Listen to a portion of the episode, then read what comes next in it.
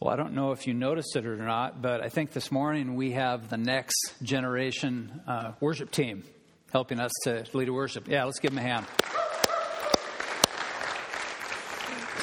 Jason, I was just, I was just, I, once you start, you, you have to say something, right? But I was sitting there thinking, well, what, what do I say? Like, how can his, Jason's like twice as old or older than everyone on the platform. That is awesome.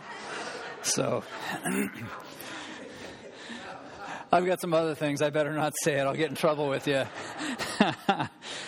well, hey, this is exciting. Last Sunday, we really drew a line in the sand at Christ Fellowship. Last Sunday evening was uh, a bit of a watershed moment uh, for us at this church. It was a very special evening as we began the process of unpacking the strategic plan that will mark a new chapter in the life of our church family. Most of you know that for almost two years, men and women on the strategic planning team met to pray and talk and pray some more and talk some more and strategize about how we would best move into the future as a church family. I think it would be good for those of you who were not here last week if you could see the men and women who were on that planning team. So if you uh, assisted on the planning team, would you stand for a moment? Uh, to be recognized. None of them are here. Okay, we've got Chris, Steve, and Beth, and Karen way in the back. There are several more, and it's a Memorial Day weekend. Yes, you can give them a hand. This is a group that worked really, really hard. I, I, I, wish you could see the, the stacks and stacks of notebooks and uh, the hours and hours of work, not only on Monday evenings, but uh, throughout the week as, as a host of things were accomplished. Now, I also want to uh, recognize both Chris Veldman, who stood a moment ago, and Keith Cox, who uh, co chaired the strategic planning team, and they kept us on the right course and they did a great job. Also, uh, BJ Edwards, who's not able to be with us today, I want to thank him for the fine job that he did last week in beginning the process of unpacking that strategic plan and sharing the nuts and the bolts of that plan. Now, my task last week was to begin the process where we, we cast the vision for what discipleship can look like and should look like at Christ Fellowship. It's what I like to refer to as envisioning a culture of discipleship. I must say that whenever you uh, begin to talk about the word culture, a culture does not uh, take place overnight, does it?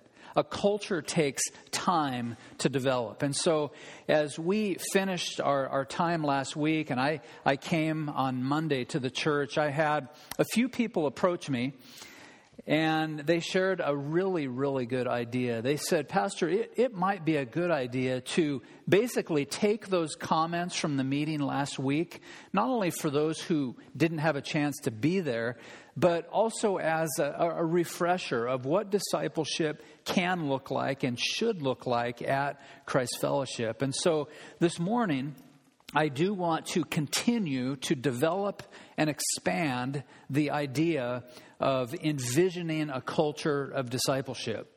And I want to anchor those thoughts in a crucial scripture that is probably the most important discipleship passage in all of sacred scripture. And so I would, first of all, have you guess where we're going to go.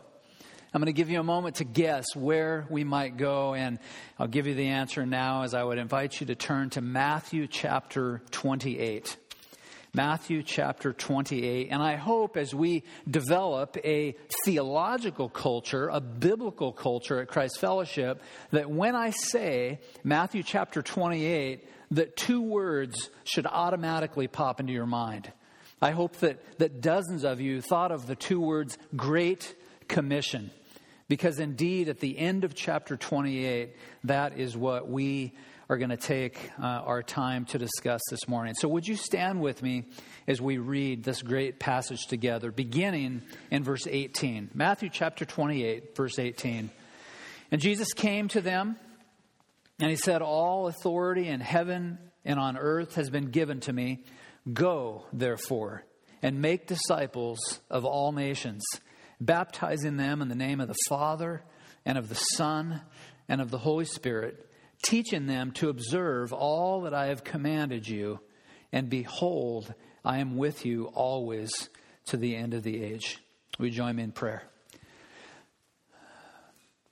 Father in heaven, we uh, thank you uh, for last week. We thank you for a, a good kickoff, uh, an inauguration of sorts where we uh, begin to uh, participate in the reality of this strategic plan. We know at the heart of the plan is a commitment to make disciples of all nations as your Son commanded his disciples, as your Son commanded each of us.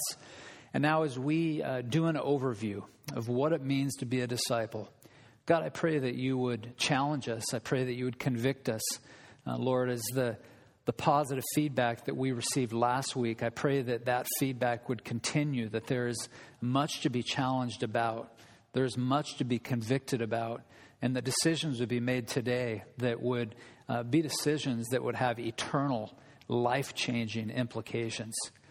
God, we uh, believe it is so important to hold your word as our highest authority. And so as we open your word today, uh, may your spirit be our teacher. May we um, listen carefully. May we listen carefully to the word of God, and may we respond in kind. For it's in your Son's worthy name we pray. Amen. Of course, when you think of Matthew chapter 28, you should automatically think Great Commission.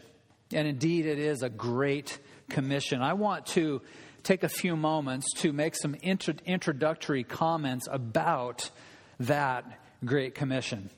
First of all, I want you to see that in this passage there is a command to make disciples.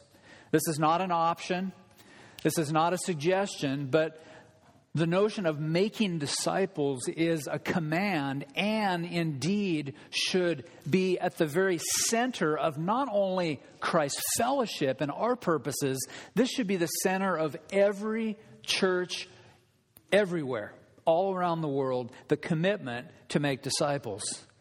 I don't know what kind of image that you have in your mind when you think about a disciple, but the word disciple actually means a follower, a follower of the Lord Jesus Christ. You know, when I began at Christ Fellowship as your pastor over three years ago, uh, one of the things that we began to do is to put notes. In fact, I see Katie has her, her notes opened, and are those all filled out already? No, not quite. Uh, we're not done yet. But you'll see on your notes a series of blanks, and you can, you can fill in the blanks. Well, I remember when I began the process of, of putting those notes together on my laptop, I write the name of the sermon, and then after the sermon, I write student notes.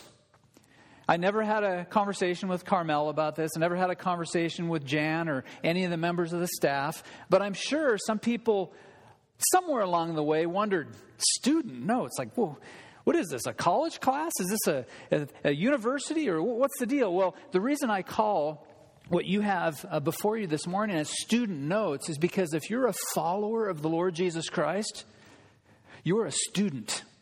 You're a disciple. You are a follower of the Lord Jesus Christ. To be a disciple literally means that you are a learner. You're a learner. If you if you're here this morning and say, "I'm done learning," I'm done learning, then discipleship to you will be a totally foreign concept. And so, whether you're four years old or 40 years of age or 90 years of age, wherever you are in the age spectrum, you should always be learning more and more and more. I know I've shared a story in times past about a conference I went to. It was a conference that uh, uh, where we learned about small group ministry. And I went to this conference as a young pastor, very excited to learn about what successful small, small group ministry looked like. And I remember having this really profound experience. As I was seated in this conference, I looked a few rows ahead of me, and there was Dr. Willard Aldrich, one of my former professors from Multnomah University. And I remember my thought I thought, Dr. Aldrich has got to be at least in his early 80s, and that's being really nice. He, he was an older gentleman. And I remember having the thought, I wonder what he's doing here. Because I, I, had this idea in my mind, it was a false idea, that he knew all there was to know about small group ministry. That would be like seeing a, a pastor or a Christian worker or a missionary at a theology conference and saying to yourself, I wonder what he's doing here. Because he's got it all figured out. Well, whether you're four or 40 or 90 years of age, you should always have the mindset I can learn something new. And that's what Dr. Willard taught me that day. Here was a man, a veteran of the Christian faith, a man who had taught theology all of his adult life, and he shows up with a bunch of young whippersnappers like me to learn more, to be a more effective witness, to be a more productive disciple of the Lord Jesus Christ. Jesus, time and time again in the New Testament, calls his disciples to follow him. If you're here this morning and you say that I'm unwilling to follow Jesus Christ, which is a synonym for obey and trust, then discipleship, again, will be a foreign notion for you. By definition, disciples believe Jesus. They obey Jesus. They trust Jesus. They don't go to his word and pick and choose what they like. I received an email from a gentleman just this morning who picks and chooses what he likes from God's Word. That is a foreign concept for a disciple of the Lord Jesus Christ. I want you to see, secondly, the sphere of discipleship. The sphere of discipleship. And notice that Jesus says we are to make disciples of whom? Of all nations. And when you hear all nations, don't think Argentina, don't think Canada. Don't think Australia. Don't think Poland. Don't think Germany, because that is not the original word that we get the word nations from. The word is the Greek word ethne. And it describes not a, a, geographical location. Rather, Jesus tells his disciples and all of his followers that discipleship is for every ethne, that is to say, every people group. You go to some countries in the, in the Mid East, and you'll find that there are literally dozens and dozens and dozens and dozens of people groups with different heart languages in the same area. That's why we don't focus on the, the country in particular, but the people group, the ethne. And Jesus said, No one is left out. Why? Because the book of Ephesians very clearly tells us that in eternity past, God the Father chose some to be holy and blameless in His sight. And here's the guarantee that we have. Those of us who are excited about missions work, and I hope if you're a disciple of Jesus, when you think of the word missions, when you think of the word foreign missions, when you think of the notion of going to the nations, I hope you get very excited I hope you get really pumped up. Here's the guarantee there will be representatives from every ethne in heaven. There will be representatives from every ethne in heaven. In other words, there will be representatives from every tribe and nation and people group one day in heaven because God the Father has chosen some. He has not chosen all, but He has chosen some and He's passed over the others. Notice number three. Here we come to the essence, the very essence of discipleship, and we see it here as it unfolds in verse 19. Go therefore, Jesus says, and make disciples of every ethne, baptizing them in the name of the Father and of the Son, of the Holy Spirit, teaching them to observe or to obey all that I have commanded you. And so we see that at the very heart of discipleship is baptizing disciples. That's why we make a big deal about filling up the tank. When someone believes in the Lord Jesus Christ, one of the first things that we want to do is get them in the waters of baptism so they can make a, a public profession of their faith. Notice the second essence of discipleship, and that is teaching them, teaching disciples. And we'll talk more about that in a moment. But finally, I want you to see that there is a promise. It is a, it is a magnanimous promise that Jesus makes his disciples here, where he has promised to be with his people.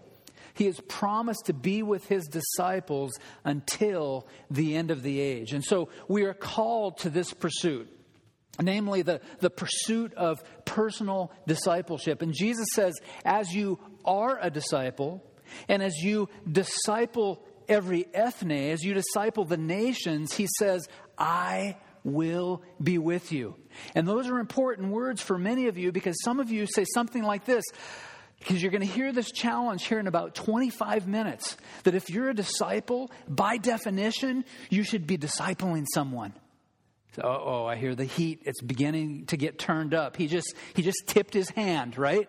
Well, here's what I hear often I, I, I don't know if I could do that. I, I, I don't know if I have enough answers. I don't know if I know enough about the Bible to disciple someone else. But by definition, if you're a disciple, your heart cry as a follower of Jesus is to, in some way, be discipling someone else.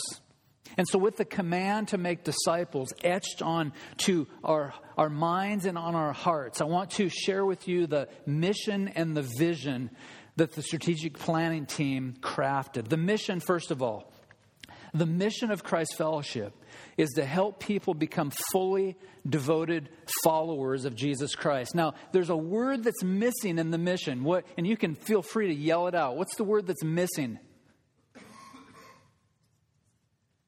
I heard it whispered. Disciples. You say, where's the, the idea of discipleship? Well, it's right there. The mission of Christ Fellowship is to help people become fully devoted followers. That is to say, fully devoted disciples of the Lord Jesus Christ. Notice now the vision. The vision is quite a mouthful. The vision is to be a high commitment, high grace uh, family of Christ followers who strive to be gospel driven or to live gospel driven and God centered lives, equipped to reach our community and the nations with the saving message of the gospel. Aubrey Malphurs says it this way both the mission and the vision address the direction of the ship. Both the mission and the vision address the direction of the ship. The mission states the direction. That is, discipleship is the direction we are aiming for. And the vision supplies a picture of that discipleship. And so, with that in mind, I want to take our remaining time to, to cast this vision for what a culture of discipleship could look like. I need to tell you that casting the vision for a culture of discipleship is, is a long process. We're going to look at the tip of the iceberg this morning and consider this a bit of an overview. Such a culture, however, a culture of discipleship will include three very important pillars. These are pillars that, just for fun, I, I would like to be able to come up to any one of you in the coming weeks or months and say, uh, Jerry, could you tell me the three pillars of discipleship? And without batting an eye, that person would say, Oh, Pastor, that's easy. The three pillars of discipleship are conviction, character, and competency. Conviction, character, and competency. When I say conviction, I speak of theological conviction. You say, Pastor, I'm I'm uncomfortable learning about theology. Can I say something from my heart?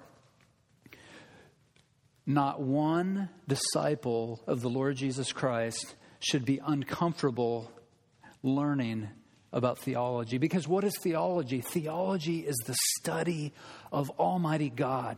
And I strive to love God, obey God, serve God, and please God with every fiber of my being. And so we commit ourselves to developing our theological conviction. Secondly, in the area of character, when we speak of character, we refer to personal godliness.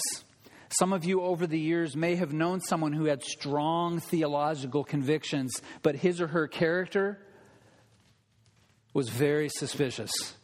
And that's what the Bible refers to as a as a hypocrite, someone who has great theology but doesn't have a life to back it up. We are striving at Christ Fellowship to develop disciples who have theological conviction and a character that is godly, that matches that conviction. Finally, in the area of competency, we're referring here to a set of skills and abilities. Every disciple has been given at least one spiritual gift. Some of you have several spiritual gifts. And we are called as disciples of Jesus, as followers of Jesus, to grow in our competency. And so, if teaching is your gift, we grow as a teacher. If preaching is your gift, you grow as a preacher. If evangelism or administration or helps or mercy is your gift, you, you learn more about those gifts. You study, you learn, you, you put your, your feet on the concrete you get your hands dirty, so to speak, and begin to utilize those gifts.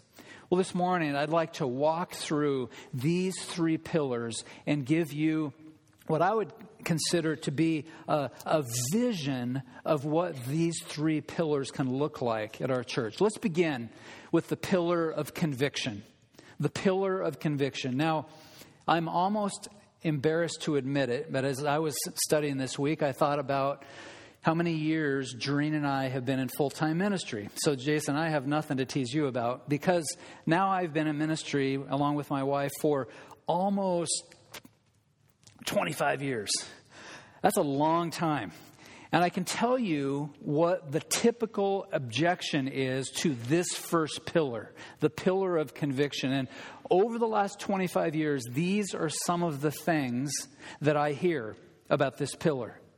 Here's one thing Pastor, the last thing we need at this church is more knowledge. We don't need any more knowledge. Or, Pastor, the last thing we need at this church is more learning. After all, this is not the academy, this is not the university, this is not a seminary. Pastor, the last thing we need at this church is more training. We've had it. We want something practical. We want something relevant. Would you do something with me and turn to the book of 2 Timothy, chapter 3? Because I want to begin by way of introduction, as I introduce the first pillar of conviction, to, to have us look at God's Word and see how very important the pillar of conviction really is. In 2 Timothy chapter 3, would you read with me beginning in verse 14? So here, Paul the Apostle is writing to Timothy, a, a young pastor, and he instructs Timothy, But as for you, continue in what you have learned and have firmly believed, knowing from whom you have learned it, and how from childhood you have been acquainted with the sacred writings which are able to make you wise for salvation through faith in Jesus Christ. Now, would you hold your finger in 2 Timothy and, and turn back to the book of Colossians because the Apostle Paul has more to offer in this respect. In Colossians chapter 1, beginning in verse 9, Paul the Apostle continues to explain how very important it is to develop one's theological convictions. Verse 9 of chapter 1. He says, And so, from the day we heard, we have not ceased to pray for you, asking that you may be filled with the knowledge of his will in all spiritual wisdom and understanding, so as to walk in a manner worthy of the Lord, fully pleasing to him, bearing fruit in every good work, and increasing in the what? In the knowledge of God. May you be strengthened with all power according to his glorious might for all endurance and patience with joy, giving thanks to the Father who has qualified you to share in the inheritance of the saints in light. Now in 2 Timothy chapter 3 and Colossians chapter 1, I want to have you notice the emphasis on several words, and we've put these words on the screen for you. They are emphasizing learning and believing and knowledge and understanding. And implicit in these verses is the notion of growth and finally the notion of training. You see, instead of hearing comments that I have over the last 25 years that, that reflect an attitude of not wanting to learn more, that reflect an attitude of, listen, less classes, less training, what I envision for Christ Fellowship in the days ahead is we love that class. We love to learn. We love theology because when you love to learn and you love to come to class and you love theology, what that does is it builds your what? It builds your theological conviction. It builds your theological conviction.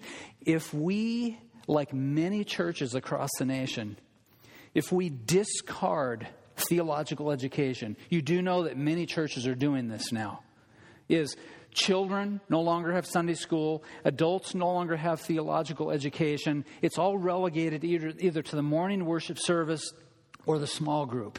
I'm convinced that if we cast aside theological education, uh, we will reap the consequences that we don't even want to think about the implications of the, the biblical illiteracy that will result. I believe we're already seeing and reaping the consequences of a, a biblically illiterate church, especially in America. And so, with that in mind, I want to provide for you in the area of conviction four building blocks of conviction. What does this conviction look like? First, the building block of conviction begins like this is we need to learn to think theologically. I know it sounds a little bit threatening. It might sound like it's going to involve work, but if we're to be disciples of the Lord Jesus Christ, we must learn to think theologically. Here's the way that looks practically. When you go to a movie, you think theologically. When you read a book, you think theologically. When I see a bumper sticker on a car, I think theologically. I remember just a few weeks ago, uh, my daughter Abby and my son Nathan and I uh, went on that amazing hike. Uh, thanks to Scott Meyer, Karen, uh, the Oyster Dome. And I know the Myers have been there too. Wow, what an adventure. We even got lost, made it more of an adventure. My fault.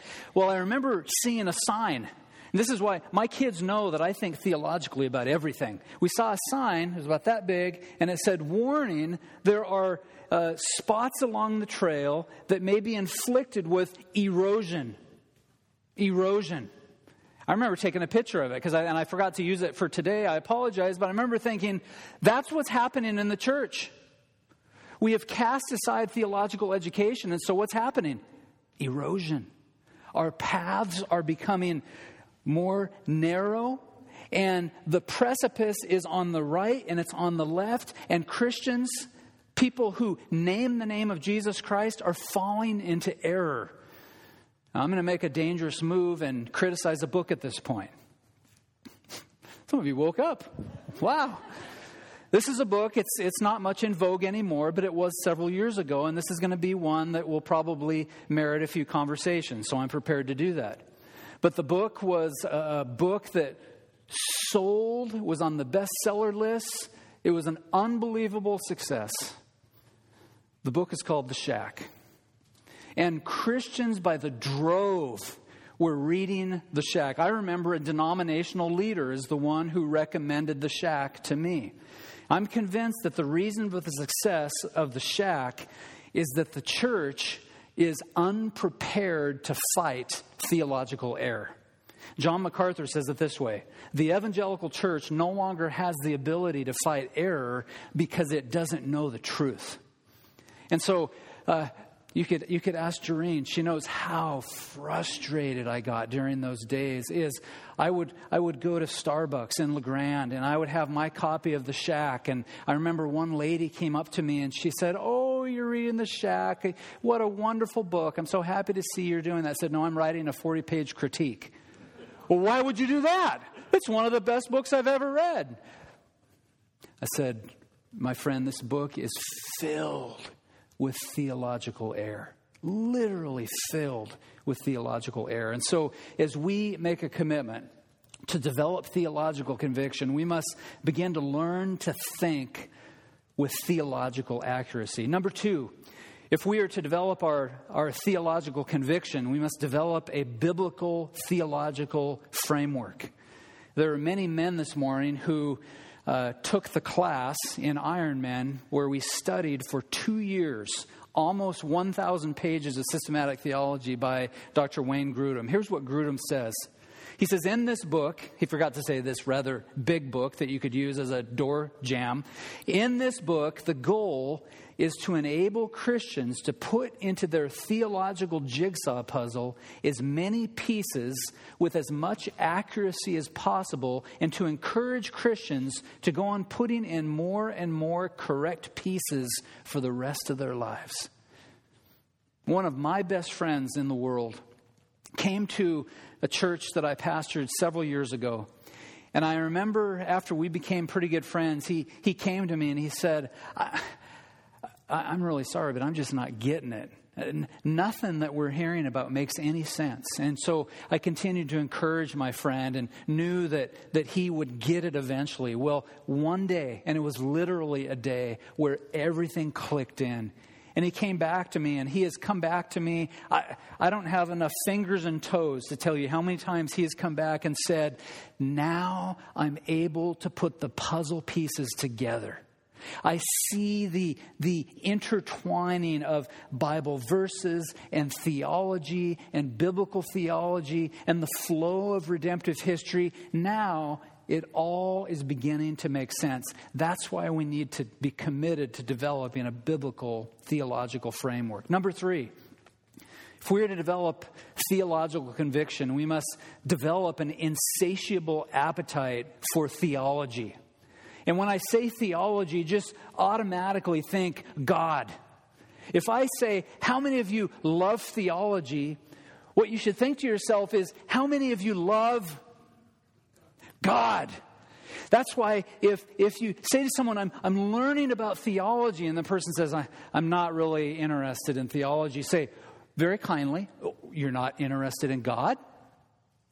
Because theology, you see, is the study of God. And so we develop an insatiable appetite for studying theology, which is to know the God of the Bible. Jesus said it this way, and we will get there, probably won't be for a long time when we get to John chapter 17. He says, And this is eternal life, that they may know you, the only true God, and Jesus Christ, whom you have sent a very, very important verse in John chapter 17, verse 3, because he says the essence of eternal life is to know, to know in the head and know in the heart the living God, to have a relationship with him through Jesus. Finally, developing theological conviction means that we worship God with every fiber of our being. Sinclair Ferguson puts it this way the goal of theology is the worship of God. The posture of theology is on one's knees. The mode of theology is repentance. If you're here this morning and you just love to learn for the sake of learning, that's not true theological pursuit. That's just, that's just academia for another place and another time. But to worship God with every fiber of our being means that we're going after God. We're learning about Him. We're loving Him. We're serving Him. We worship Him with every fiber of our being. That is theological conviction. And that just scratches the surface. Let's move to the second pillar the pillar of character. The pillar of character, which involves personal godliness. I want to share five building blocks of character. The first one will take a bit to develop because it's very important. The first building block of godly character is godliness. Godliness. And many character qualities become evident in one's life as a disciple, but one that, that rises to the surface above all others is a commitment to growing in godliness. You say, what does that mean? What does it mean to be a, a godly young man or a godly young woman? What does it mean to be a godly adult, a godly man or a godly woman? Well, there are so many things on the Word of God. Let me give you just a few things. First of all, godly people have a holy fear of God. They have a holy fear of God. You see, a godly person would be scared to death to say, God's rad, he's my dad.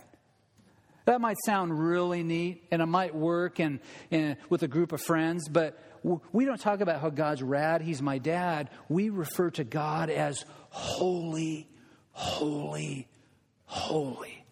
He is the majestic God who ordains everything that comes to pass. Proverbs 1 7 says, The fear of the Lord is the beginning of knowledge. Fools despise wisdom and instruction. You remember in Genesis chapter 39, we talked for a bit about this in Veritas this morning that Joseph ran into a problem with Potiphar's wife. Potiphar's wife was, was in a position where she was getting, she wanted Joseph to, to be in this compromised position and to commit sexual sin. I love what Joseph says in uh, Genesis 39, verse 9. He says, How can I do this great wickedness and sin against God? He didn't say, well, maybe your husband will find out. He didn't say, maybe my parents will find out. He didn't say, well, it might cost me my job. No, those things were important to Joseph, but he said, how could I do this great wickedness and sin against a holy God? And so a godly person has a holy fear of God. Another thing that we talked about last week is that, a, is that a godly person has an intense hatred of sin. An intense hatred of sin. I find it distressing that in churches all around the world, there's very little talk about sin, much less having an intense hatred of it. But James chapter 4 says it very clearly Submit yourselves, therefore, to God. Resist the devil, and he will flee from you. We are called to have a holy and an intense hatred of sin. Moreover, a godly person is committed as you might imagine, to a lifestyle of holiness and purity. In Romans chapter 13, verses 13 and 14, Paul says this Let us walk properly as in the daytime, not in orgies and drunkenness, not in sexual immorality and sensuality, not in quarreling and jealousy, but put on the Lord Jesus Christ and make no provision for the flesh to gratify its desires. Do you know that for the most part, the entertainment industry, and I speak of television and movies and magazines, that much of that industry is committed to doing the exact opposite of what Paul the Apostle instructs here. Instead of fleeing from immorality, we are encouraged to embrace immorality. Instead of fleeing from sexual sin, we are encouraged to participate in sexual sin. Instead of, of running away from vulgar language, we are encouraged to use vulgar language ourselves. But here we see that a godly person has a life that is committed to holiness and purity. Know also that a godly person has a passionate love for God, as we already, as we already indicated. Deuteronomy chapter 7, verse 9 it says, Know therefore, and I love this, know therefore that the Lord your God is God. He is the faithful God who keeps covenant and steadfast love with those who love him and keep his commandments to a thousand generations. We see this person not only has a passion and love for God, but a heart that seeks after God. As Second Chronicles 7, verse 14 says, For if my people who are called by my name humble themselves and pray and seek my face and turn from their wicked ways, then I will hear from heaven and I will forgive their sin and heal their land. I would challenge you to insert the United States of America in verse 14 and see what consequences result. Because collectively as a nation, we have not turned to the face of God. We have turned away from God. We have, we have turned toward wickedness, and the Bible expressly says that He will not hear our prayers, that He will not forgive our sin, that He will not heal our land. Positively, Psalm 119, verse 2 said, Blessed are those who keep His testimonies, who seek Him with their whole heart. Young people, I hope that your passion today and as you move into the future would be obeying God is cool. obeying God will bring me the most pleasure and the most satisfaction that anyone could ever have in the world. It's like John Piper says God is most glorified in us when we are most satisfied in Him. I heard John Piper once talking about Madonna. Madonna, she's the one who's experienced more pleasure than all of us put together, right? All the things she's done and participated in. She's the ultimate hedonist. John Piper said, You have no idea what hedonism is. Why? Because God is most glorified in us when we are most satisfied in Him. So, to the degree that I fail to find my satisfaction in God, to that degree, I am miserable. I am miserable. Notice also that a godly person has a heart that worships God. Exodus 15 11 says, Who is like you, O Lord, among the gods? Who is like you, majestic in holiness, awesome in glorious deeds, doing wonders? Psalm 36 8 says, They feast on the abundance of your house, and you give them drink from your river of delights.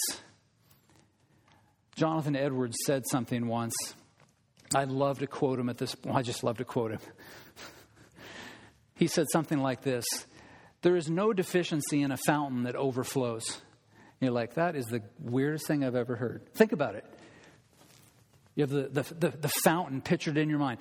There's no deficiency in a fountain that overflows. Why? Because fountains, help me, overflow. Fountains overflow. Now read Psalm 36 8. They feast on the abundance of your house, and you give them drink like a fountain. Drink from your river of delights. And so as you as you come to the table to participate, to feast on God, it's a never ending feast. The pleasure never reaches an ending point. It goes on and on and on. So our hearts continue to worship more and more and more. I challenge any hedonist to find that kind of pleasure in anything money, sex, pleasure of the world, materialism. Why? Because it all reaches an apex at a certain point and you need to move on to something else. With our relationship with God through Jesus Christ, it gets better and better and better as we drink from his river of delights. I want you to see that a godly person is also committed to a life of prayer. He's committed to a life of prayer. Philippians 4 says, Do not be anxious about anything, but in everything by prayer and supplication let your requests be made known to God. A godly person has a deep reverence for God. A godly person has a love for other people. We not only love God on the vertical level, we love people horizontally. Moreover, a godly person has a love for the Word of God. You say, reading is not my thing. I've been trying to think of a way to say this patiently and graciously and kindly. Reading's not my thing. Reading needs to become your thing. Right? Not quantity necessarily, right? Quality, where you wake up in the morning and can't wait to read a chapter in God's Word or a series of chapters in God's Word reading God's word, a love for the word of God. The psalmist says, I will keep your law continually forever and ever. I shall walk about in a wide place, for I have sought out your precepts. The NIV puts it this way I will walk about in freedom, for I have sought out your precepts. If you're here this morning, and you've cast aside the word of God for the sake of freedom, uh, you have no idea what liberty is all about. Because the only way to be truly free is to be free in a relationship with God through the Lord Jesus Christ. A godly person not only has a love for the Word of God, a, a godly person lives a life according to the Word of God. Psalm 37 1 says, The law of God is in his heart, his steps do not slip. Finally, I want you to see as we look, by the way, at the first quality of this component or this pillar of character is that a godly man or a godly woman has a willingness to fight.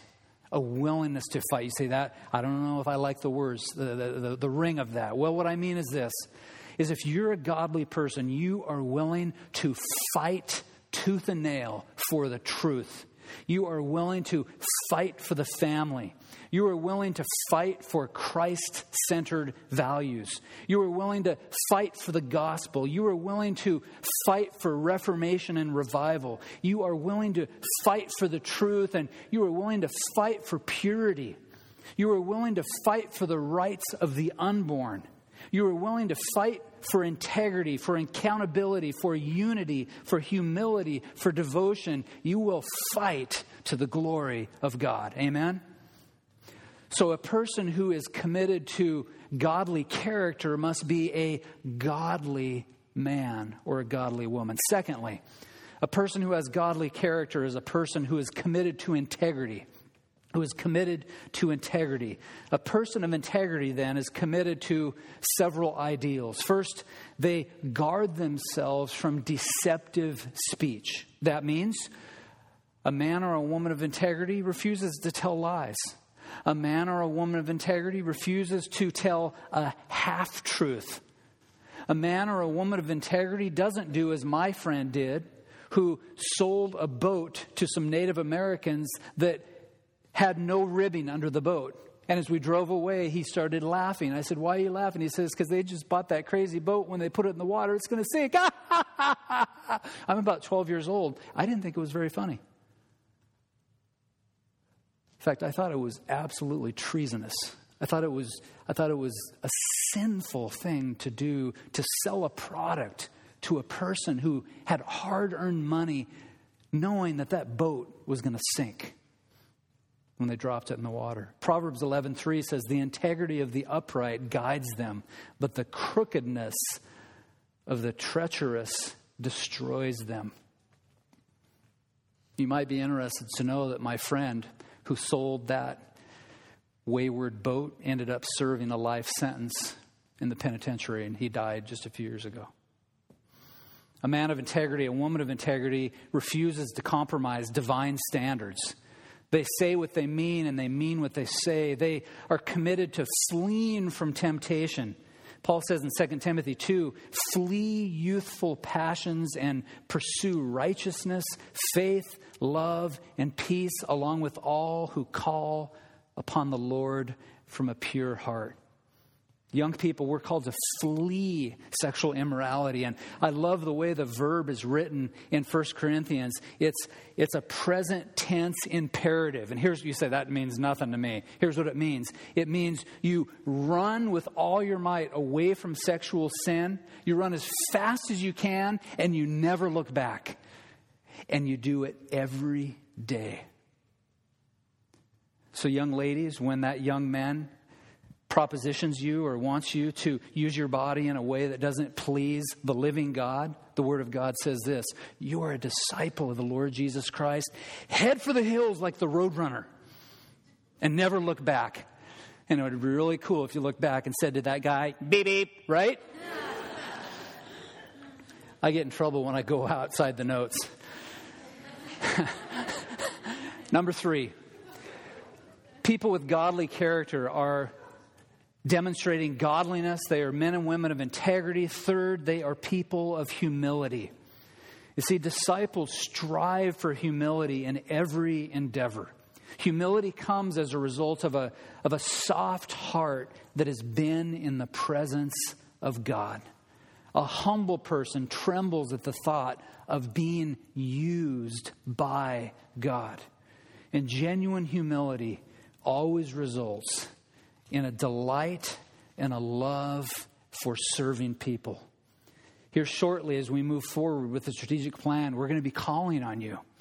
We are going to be looking for 100% participation. If you have a, a heart that's soft and humble, guess what? You're going to be ready to serve. If your heart is hard and crusty, you're going to complain about the plan. You're going to complain because it doesn't look right to you, it doesn't feel right to you. And the Word of God is calling His people to have soft hearts that are humble hearts that say, listen, to the pastors and the elders, I am ready to roll up my sleeves and I am ready to teach. I am ready to equip. I am ready to disciple. I am ready to make Kool Aid and make cookies. I am ready to get in the community. I'm willing to do whatever I need to do with the gifts that God has given me, all to the glory of God. Does that sound fun? Oh, can you imagine? A Good pastor friend of mine told me just last week, he said, Dave, you know, in ministry, that there is nothing more exciting than seeing a follower of Jesus Christ obey Jesus and love Jesus and worship Jesus and serve Jesus. I mean, he's, he didn't say it, but it's like he was looking at me like, Can I get an amen? I'm like, We're in a public place. Amen, right? this is cool. But then he went on to say, But there's nothing more devastating than to see the opposite, than to see betrayal and hard heartedness and bitterness and a complaining spirit. Let us move forward as men and women of God who have soft hearts that are humble hearts, ready to serve God and serve people. Number four, this godly character involves perseverance and persistence. For growing disciples will always show a measure of perseverance and persistence. They refuse to give up when the times get tough. They understand that tumultuous times produce perseverance. They persist in the face of adversity and criticism. So says James chapter 1. Finally, a person who is committed to this kind of character that we're referring to is committed to walking according to the power of the Holy Spirit. You see, maturing disciples make that commitment right at the start. They commit to walking by the Spirit so they don't gratify the desires of the flesh. And the result, according to Galatians chapter 5, is this For the man or the woman who walks by the Spirit, they are filled with love and joy and peace and patience and kindness and goodness and faithfulness and gentleness and self control. It's an unbelievable thing. And so we've seen two of the pillars, have we not? We've seen that disciples, followers of the Lord Jesus Christ, have conviction. Secondly, they have character that's a godly character. I want to close by looking with you at this third pillar, and it's the pillar of competency. And I'll do it fairly quickly. This again is a series of, it's a skill set of skills and abilities that we have as God's people. Here are a few building blocks of this kind of competency. One is you have determined your governing values. Now, you know that as a church family, BJ walked us through this last week, that we have 10 guiding values. I would submit to you that a disciple ought to take time at some point in his or her Christian life to get away for part of a day or perhaps a whole day and get down and dirty and get your Bible out and ask God, what are my governing values? How do my values relate to God, the church, my family, hard work, excellence, and the list goes on and on. So disciples are determined to live according to governing values. Number two, here's one that may threaten some of you, is a disciple lives according to a personal mission statement. See, our church family has a, a corporate mission statement that is to help people become followers of Jesus Christ, disciples of Jesus Christ. I would encourage you to think about the prospect of writing a personal life mission statement. It's an unbelievable thing that we can talk more of in the days ahead. Number three, a disciple who's developing in the area of competency is fueled by lifelong learning. You see, maturing disciples should have a passion for lifelong learning. Too many followers of Jesus forfeit any influence they may wish to wield when they cease to sharpen the sword of learning. Now, learning for you might look different than learning for someone else.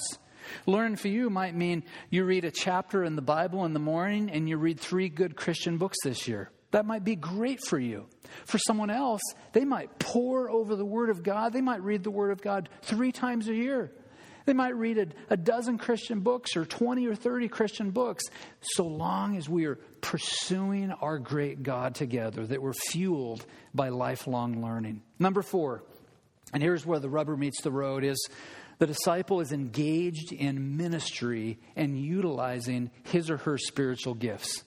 One of my dreams and the dream of the strategic planning team and the future elder council is this if someone were to come up to you in the month of October and say, What's your ministry? You could say, Oh, I'm glad you asked. My ministry is.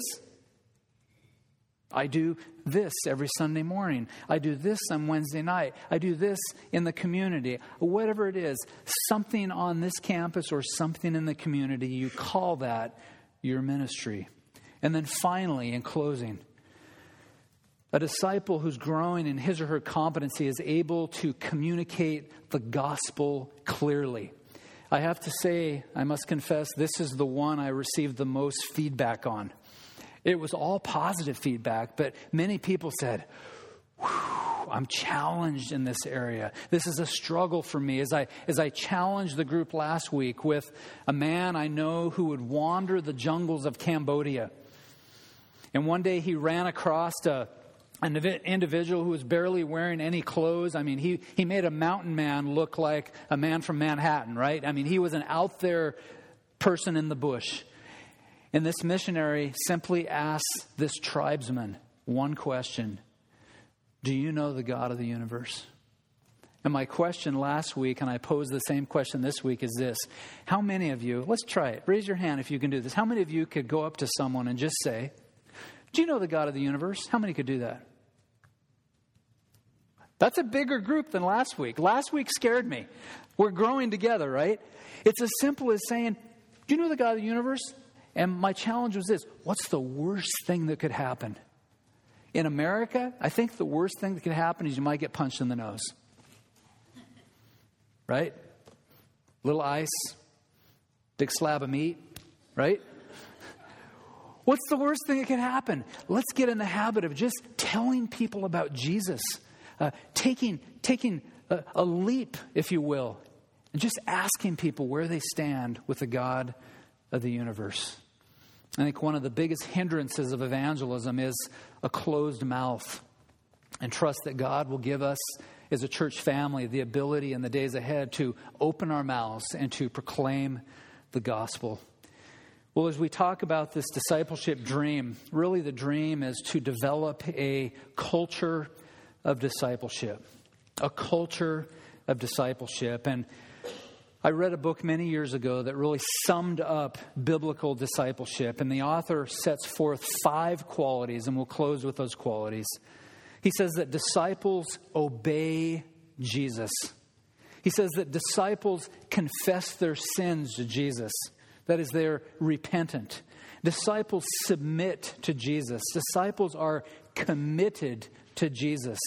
Disciples persevere with Jesus. They have conviction, they have character, and they have competency. And ultimately, the challenge is this if you're a disciple, by definition, disciples make other disciples. It doesn't have to be in, the, in some kind of a, a, a, a program that's developed by the church. It's a matter of, of introducing someone to Jesus and helping that person become a fully devoted follower of Jesus Christ. And we will help you along the way as we press forward into the future. But I would like to do this with you as we close in a word of prayer to imagine a growing family of Christ followers right here in Everson who are growing in their theological conviction daily, who are growing in their personal character. That is, they're growing as men and women of God, and they're developing a set of skills and becoming more and more competent to the glory of God. Can you imagine what would happen in this community if we committed to doing just that? I can guarantee you that people in the community will be scratching their heads going, What's going on at the church across from the gas station? We heard things about that church. My response would be something like this I'm sure you did. But guess what?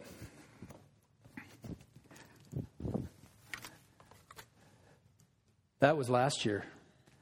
That was five years ago. That was 20 years ago. We're headed to the future. Let's pray.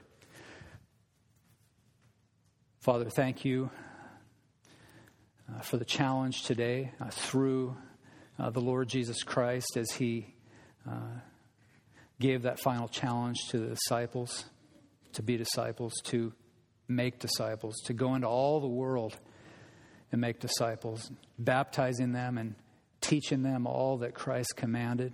Thank you, Jesus, that you, com- you charged us with uh, discipleship, but you also promised that you would be with us until the end of the age. God, I pray as we press into the future that you would help us individually and corporately to be men and women, boys and girls of strong theological conviction, of godly character and men and women and boys and girls who are competent to serve here in the church family and also out in the community and the marketplace of ideas. We look forward to the day when we can challenge people to look in the rearview mirror. That could happen tomorrow. God, the things in the past are in the past, and now we look forward to the future, and the future begins now. God, I ask that you would be uh, regenerating someone today and someone in the days ahead that um, they would begin a, a personal relationship with you through your Son, the Lord Jesus Christ. We are excited. We're excited for all that you will accomplish in this place, in our community, and all around the world as we have a passion to see every ethne touched with the gospel of the Lord Jesus Christ. For it's in his name we pray. Amen.